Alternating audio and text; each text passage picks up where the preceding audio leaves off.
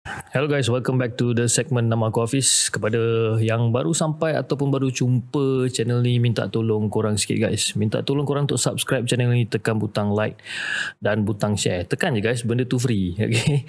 Dan kepada sesiapa yang dah subscribe, okay, korang memang awesome guys. Okay, korang memang cun. Seperti yang korang tahu, um, the segment sekarang ni dah available dekat Spotify, uh, Apple Podcast dengan Google Podcast. Dekat dalam Spotify, Apple Podcast, Google Podcast, korang boleh cari the segment podcast, okay, untuk korang dengar kita orang melalui audio lah, okay.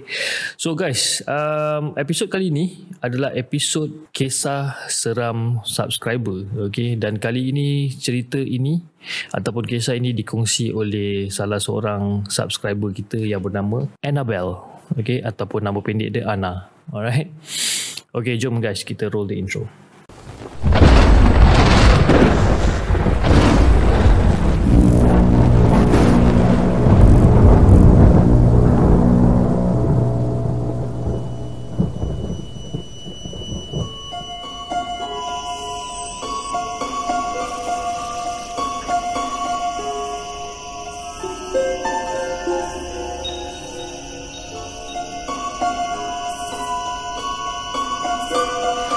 Okay guys, so basically um, Ana dah kongsi uh, dengan the segment tentang kisah seram yang makcik dia alami lebih kurang dalam setahun yang lepas lah. Tak lama lah, baru je. Okay, aku rasa dalam PKP tahun lepas kot. So, jadikan cerita, keluarga Ana ni, orang tinggal dekat Bintulu, Sarawak. Okay, time tu pula, mak Ana ni ada urusan kerja dekat Kuching, Sarawak. Jadi, uh, mak Ana pergi ke Kuching daripada Bintulu dan stay dua malam dekat sana. Okay. So kebetulan pula masa tu belum lockdown lagi, belum PKP lagi. So dia orang sempat lah nak travel daripada Bintulu nak ke Kuching ni kan. So dalam bulan March, tak silap aku dalam bulan-bulan March tu sebelum government kita announce kita kena PKP ataupun kena lockdown, dekat Bintulu ni dia ada cuti seminggu. Aku tak tahu cuti apa tapi cuti tu dalam seminggu lah, duration dia seminggu. So Ana dengan ayah dia ni decided untuk gerak balik ke kampung. Okay, kampung dia orang pun dekat dalam kawasan yang sama juga, kawasan yang berdekatan juga. So dia orang pun nak gerak balik ke kampung. Tapi masa dia orang nak decided untuk balik ke kampung tu satu hari selepas mak dia dah travel ke Kuching alright? Bila mak dia dah sampai dekat area Kuching so mak dia decided untuk bermalam dekat Kuching dekat satu hotel bertaraf 5 bintang dekat area Kuching. Okey dia pun call lah adik dia. Call adik dia cakap yang adik dia ni kira macam makcik Ana ni lah. Okay? makcik Ana ni dia call. Dia cakap yang okay yang dia dah sampai dekat area Kuching dan minta ajak dia teman lah untuk bermalam dekat dekat satu hotel tu. So makcik dia ni tinggal dekat area Bau Okay, so uh, dari bau nak ke hotel tu tak jauh. Lebih kurang dalam setengah jam 40 minit tu kot. So adik kepada mak dia ni ataupun makcik Ana ni dia ni seorang guru tadika dekat Kuching. Jadi kalau nak ikutkan pada story Ana ni makcik dia ni macam penakut sikit kan? Kejap berani kejap takut. Ha, dia macam lebih kurang 50-50 lah kata orang. Masa mak Ana ni call makcik dia ni ataupun call adik dia ni untuk temankan dia ni. Jadi adik ni pun macam 50-50 nak teman ke tak nak teman tapi finally dia kata macam okey lah aku teman lah. So dia pun datang datang ke hotel yang 5 bintang ni hantar datang ke hotel dan teman. Jadi masa makcik Ana ni sampai ke hotel tu kira dalam pukul 2 petang, 3 petang lah. Everything seems to be okay. Tak ada masalah. Sebab waktu waktu siang kan tak ada masalah. Macam biasalah uh, bila uh, mak dia ni dengan adik ni bertemu. Diorang pun dah lama tak jumpa. Jadi dah nama pun adik-beradik. Macam-macam benda lah diorang buat kan. Diorang pergi lunch sama-sama. Diorang pergi tea time sama-sama. Bergosip, bergelak dan sebagainya. Biasalah bila adik-beradik dah jumpa. Lepas semua tu dah settle Waktu malam pun dah sampai kan? Waktu malam pun dah menjelma lah. Jadi diorang dua orang ni pun decided macam Okay lah jom kita balik hotel kan? Balik hotel dalam pukul 8 malam macam tu lah. So macam biasa lah makcik Ana dah sampai hotel. Kira mak, mak Ana dengan makcik dia sampai hotel Dah dah unload semua barang apa semua Dah lepak semua dah tengok TV apa semua. Macam biasa sebelum tidur Sebelum rehat tu sebelum tidur Makcik Ana ni nak mandi Okay? So dia pun uh, ambil towel Lepas tu masuklah Masuk dalam toilet. So gambaran toilet Aku aku, aku nak bagi korang gambaran toilet ni okay, Gambaran toilet ni Bila dia masuk dalam toilet Sebelah kiri adalah bathtub tau. Bathtub Yang untuk berendam okay, Dan sebelah kanan adalah tempat shower. Tempat shower yang ada uh, Pintu cermin lah Tempat shower. Dan bahagian tengah-tengah ni adalah toilet Dan ada sinki okay, So itulah gambaran dia. Jadi Makcik Ana ni pun Macam biasa ambil ambil towel And nak masuk shower lah, nak, nak pergi mandi. Lah. So dia nampak bathtub. Dia nampak bathtub Jadi dia pun decide macam Oh okey lah Malam ni aku nak manjakan diri aku untuk berendam lah dekat bathtub kan. Jadi dia pun takung lah air dekat dalam bathtub ni kan. Untuk mandi dalam bathtub. Dengan niat dia nak mandi dalam bathtub ni lah. So dia pun takungkan air dalam bathtub ni dan dia keluar balik daripada toilet tu. Dia pergilah layan balik. Dia punya kakak ni berborak macam biasa. Borak punya borak minum air dekat dalam hotel tu minum air semua. Sembang menyembang menyembang dah nak dekat 30 minit tak sedar. Dia pun baru teringat macam eh alamak aku ada aku ada tadah air tadi dekat dalam bathtub kan. Dia pun cepat-cepat lari pergi ke toilet tu tengok ham, uh, air bathtub tu yang dia takungkan tu dah hampir penuh dah almost penuh. Jadi dia pun macam tutup air cepat-cepat. Bila dia tutup air cepat-cepat tu jadi macam everything seems to be okay lah tak ada masalah kan. So bathtub ni pula kalau kau tahu gambaran dia bathtub okey panjang kan Okay, depan bathtub ni dia ada macam shower. Shower dia ada dua shower, satu shower yang bilik, satu lagi shower yang dekat bathtub. Jadi Makcik Ana ni pun tak nak melengahkan masa pun dia pun rendam lah ataupun mandilah dekat bathtub tu dia pun baring dan berendam dalam bathtub tu. Okey dalam keadaan dia berendam dalam bathtub muka dia menghadap ke kepala pipe shower. Rendam manjakan diri macam biasa kan. Sebelum dia berendam tu sempatlah dia menyalakan beberapa lilin aromaterapi kan. Macam bau-bau lavender bau-bau wangi lah dia nak manjakan diri kan. Bukannya selalu dapat peluang kan lepak hotel apa semua kan. Jadi dia pun dah nyalakan lilin dah susun lilin semua cantik kat tepi-tepi bathtub tu dia pun baring. Dia baring dekat bathtub tu. Bila dia tengah berendam dekat dalam bathtub tu mata dia pun dah macam hampir terlap sebab ialah penat keluar dengan kakak dia dan sebagainya. Lepas tu dengan bau-bauan aromaterapi ni membuatkan dia lebih tenang. Jadi dia pun macam mungkin lah sandar kepala dia and mata dia hampir tertutup. Okay? mata dia hampir tertutup. Dalam keadaan mata dia hampir-hampir tertutup tu guys dia terdengar macam ada orang buka shower buka pipe shower tau. Tapi yang dia dengar tu yang shower yang dekat depan dia lah bukan shower yang dekat dekat dekat bilik tu bukan.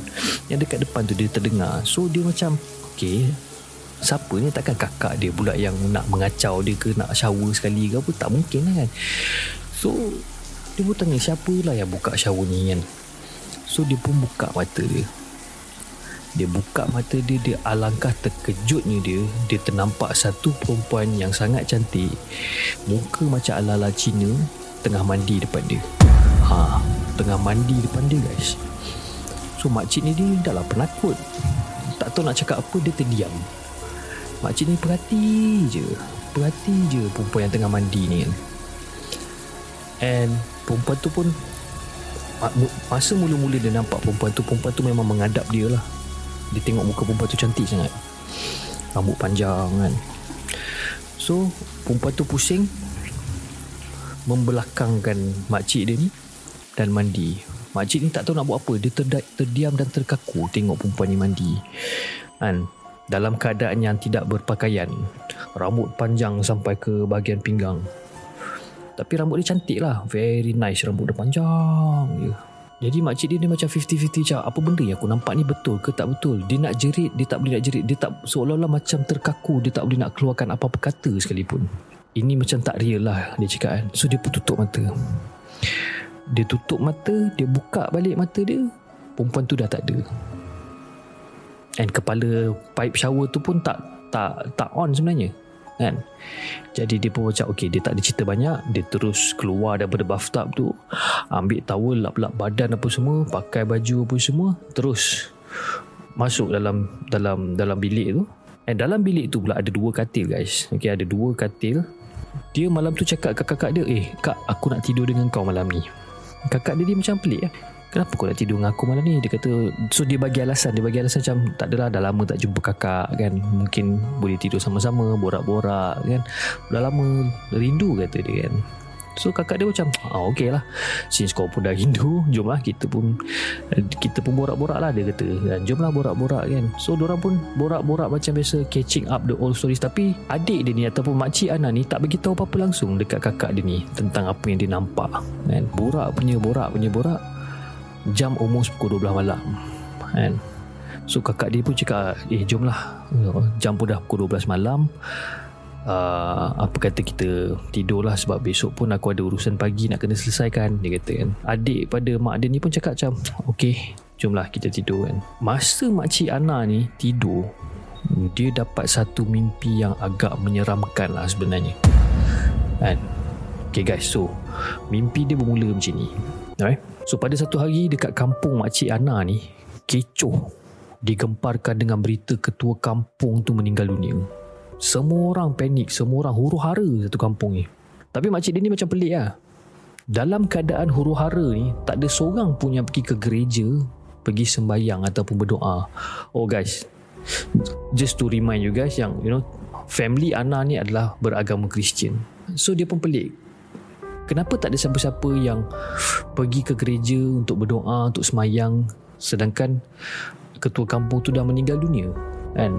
Tapi makcik ni macam malas nak fikir okay, Dia pun geraklah seorang-seorang Pergi ke gereja Dan start untuk semayang eh, Diorang ni orang Kristian Diorang start semayang Berdoa dan sebagainya. So lepas dia dah settle semayang Berdoa dan sebagainya Dia pun balik lah Balik ke kampung dia tu. Jadi kampung dia dengan gereja tu tak jauh lah Dia pergi balik. By the time dia pergi balik Dekat kampung tu Orang dah ramai Sesak sangat Dekat kampung tu. Jenazah ataupun uh, Mayat pada Ketua kampung tu Masukkan dekat dalam keranda kayu Okay Keranda kayu tu ada cermin. Bukan cermin yang kita tengok muka Bukan. Cermin yang boleh nampak dekat bahagian dalam keranda tu kan. Jadi maknanya bila bila jenazah ataupun mayat dekat dalam keranda tu bila kita tengok daripada luar kita boleh nampak mayat dalam tu. Dan kita boleh nampak orang kat dalam tu. So orang pun letaklah ketua kampung dekat dalam keranda tu dan orang mula berarak daripada kampung ke tanah perkuburan Kristian dekat area situ. So masa orang tengah berarak tengah bawa keranda ni si makcik Ana ni pun teman lah kan sebab ialah ketua kampung kan dia kenal ketua kampung ni rapat dengan ketua kampung. Dia pun teman. Dia follow lah orang ramai-ramai agak bawa jenazah tu ke kawasan perkuburan. So dalam perjalanan tu makcik Anan ni dia macam tak berhenti-henti berdoa berdoa berdoa berdoa. Bila dia baca baca baca doa dia pandang dekat keranda tu. Lepas tu dia baca lagi doa. Dia baca baca baca baca doa dia pandang lagi kat keranda baca doa. So seolah-olah macam dia sedih lah. Dia sedih dengan pemergian ketua kampung kan. Dia berdoa. Tanpa henti dia berdoa. Perjalanan dia daripada kampung tu sampailah nak ke kawasan tanah perkuburan tu dia berdoa berdoa dan berdoa. Sampai satu part dia berdoa. Dia tengah kusyuk berdoa dan dia pandang ke arah ketua kampung tu. Pandang ke arah keranda tu. Dan dalam masa yang sama semasa dia tengah toleh dekat keranda tu dia nampak ketua uh, ketua kampung tu buka mata guys. Terbeliak. Buka mata. Dah beliak kan macam ni kan uh, pandang ke arah makcik Ana ni. Tapi pandangan dia bukan biasa-biasa guys. Oh, aku, tengok, aku cerita ni pun dah meremang ni. Pandangan dia bukan biasa-biasa guys. Pandangan dia yang sangat menyeramkan dengan senyuman sinis dengan tersengih hmm. pandang macam tu kan. Oh. lepas dia nampak ketua kampung tu punya muka macam tu sap dia terus terjaga pada tidur dia terjaga pada tidur dia tengok jam eh dah pukul 8 pagi siut dia tengok sebelah kakak dia ni tengah tidur lagi ni Makcik Ana ni adalah orang yang sangat penakut dan dia suka fikir benda-benda bukan-bukan. Dia terfikir nak kejut kakak dia ni. Yalah kakak dia pun ada urusan penting dia terfikir nak kejut kakak dia ni. Tapi yalah dia ni kan penakut. Dia tak jadi nak kejut sebab dia percaya ya, ataupun dia takut ada benda yang menyerupai kakak dia yang tengah baring kat situ.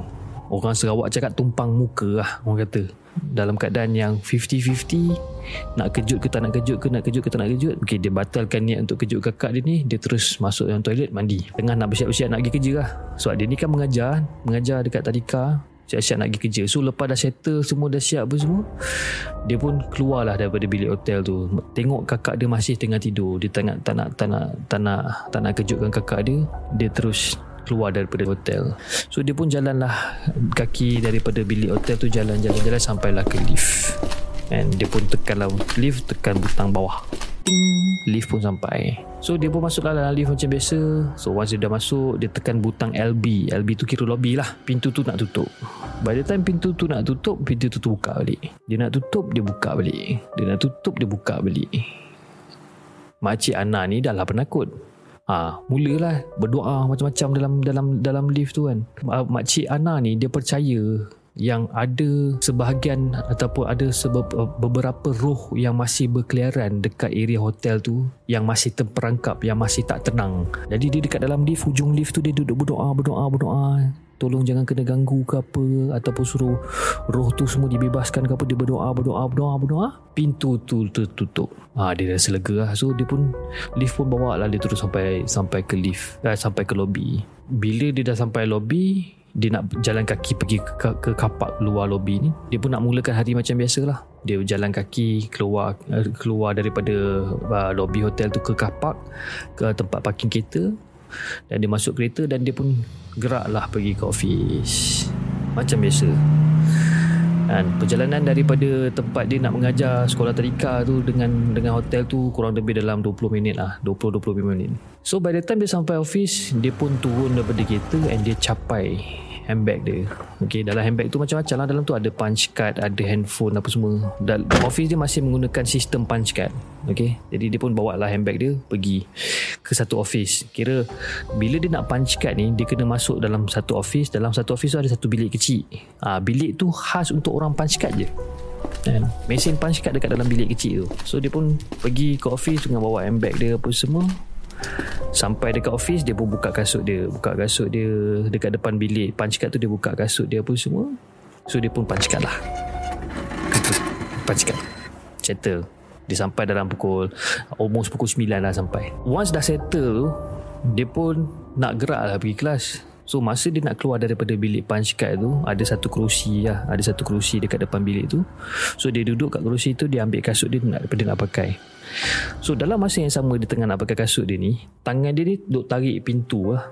Pintu bilik punch card tu Untuk dia tutup lah. Pam Dia tutup kan. So dia pun pakai kasut. So dia pun nak gerak.